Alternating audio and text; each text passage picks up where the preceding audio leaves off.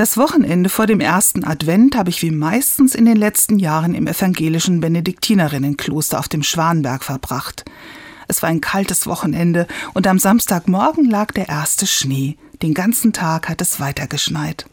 Vor meinem Fenster dort stand ein Baum und neben den letzten Blättern hat er schon jetzt viele Knospen getragen.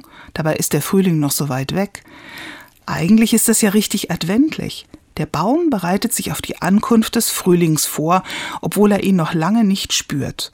Mit diesen Knospenansätzen erinnert mich der Baum daran, dass Glauben genau das ist, Hoffnung auf etwas, das ich noch nicht sehe, darauf vertrauen, dass es jemand gut mit mir meint. Für mich als Christin ist das Gott. Der Baum jedenfalls, trotz dem Winter und seinem eisigen Griff. Er ist nicht lebensfern, seine Blätter hat er natürlich abgeworfen, denn erfrieren will er ja nicht.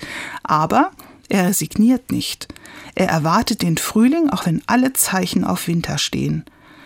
So möchte ich gerne durch meine persönlichen Wintererfahrungen gehen können, in froher adventlicher Erwartung, im festen Vertrauen darauf, dass Trauer und Leid nicht das letzte Wort haben.